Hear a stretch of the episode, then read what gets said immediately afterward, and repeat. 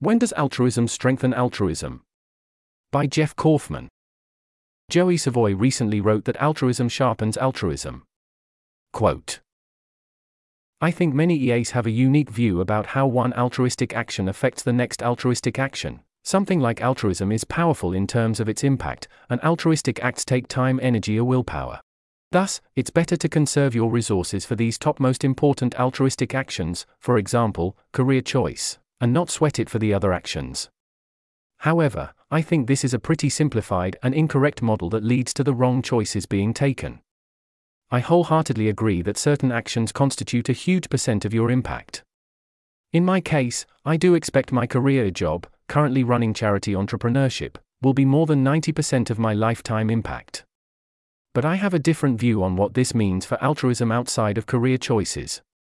I think that being altruistic in other actions not only does not decrease my altruism on the big choices, but actually galvanizes them and increases the odds of me making an altruistic choice on the choices that really matter. More. End quote. How motivation works varies a lot between people, but I think both of these models have elements of truth and elements where they lead people in less helpful directions, mostly depending on their current situation. An analogy. Say you need to carry important heavy things. If you only rarely need to do this, then an approach of conserving your strength by avoiding carrying anything but the most important things would work terribly. Your strength grows as you use it. You do much better to often carry unimportant heavy things, growing stronger, so that when it's important you're in good shape. On the other hand, if you're carrying important heavy things most of the day and are about as strong as you're going to get, carrying additional unimportant ones can cut into your ability to carry the important ones. And if you overload yourself, you can get injured, possibly severely. This is still a pretty simplified model, and we don't know that capacity for altruism functions analogously to muscle strength, but I do think it fits observations pretty well. Most of us probably know people who, or ourselves have, dove into altruism, picked up a bunch of new habits X.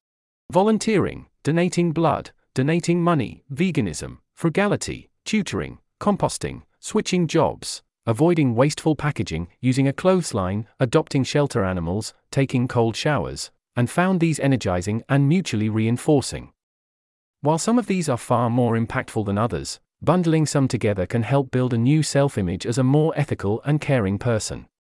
You can't practice altruistically switching jobs every day, but you can practice taking the bus. Had an altruistic habit expand to take much more of their efforts than really made sense, or even became counterproductive. Like, much less effective at their normally impactful work because they're unwilling to put money into prioritizing parental sleep, running into health issues around veganism, or exhausted by house drama while trying to save money living in groups had altruistic habits that made sense in one situation stop making sense when their situation changed, by which point they were ingrained and hard to change. It's easier to be vegetarian in Delhi than Manila, and generally easier in urban areas than rural ones. Donating a lot makes less sense if you're altruistically funded. Thriftiness or volunteering make less sense if they're keeping you from more valuable work. Push themselves too hard, and burned out. On the other hand, just as there are far more opportunities for carrying heavy things than you could possibly take on, there are also far more opportunities for altruism. Someone who just says yes to every altruistic opportunity that passes their way will rapidly become overloaded and need to prioritize. This model doesn't give much guidance for how to do that prioritization. If you don't model the growth of your altruistic muscles, then it's relatively simple. Do the things that help others the most for the least cost to yourself, at a sustainable level. This is also what, for me, feels consistent and self reinforcing. To the extent I'm going to make sacrifices, I want them to be worth it. Given how far additional funding can go, when I exercise, it's usually in thrift, X, DIY projects, or cooking things from scratch. And I find engaging with the effective altruism community and my biosecurity co workers to be very motivating. If this isn't the way your motivation works, though, then if you want to be more altruistic, it's worth exploring what kinds of activities increase your drive to help others. One worry I do have with this kind of motivation building, however, is that it's rarely cause neutral. If you volunteer in a poor country, you're probably going to shift your altruism in the direction of prioritizing global poverty, regardless of whether that's what most needs doing. And the same with going vegan and animal welfare, or protesting AI capabilities work and AI risk.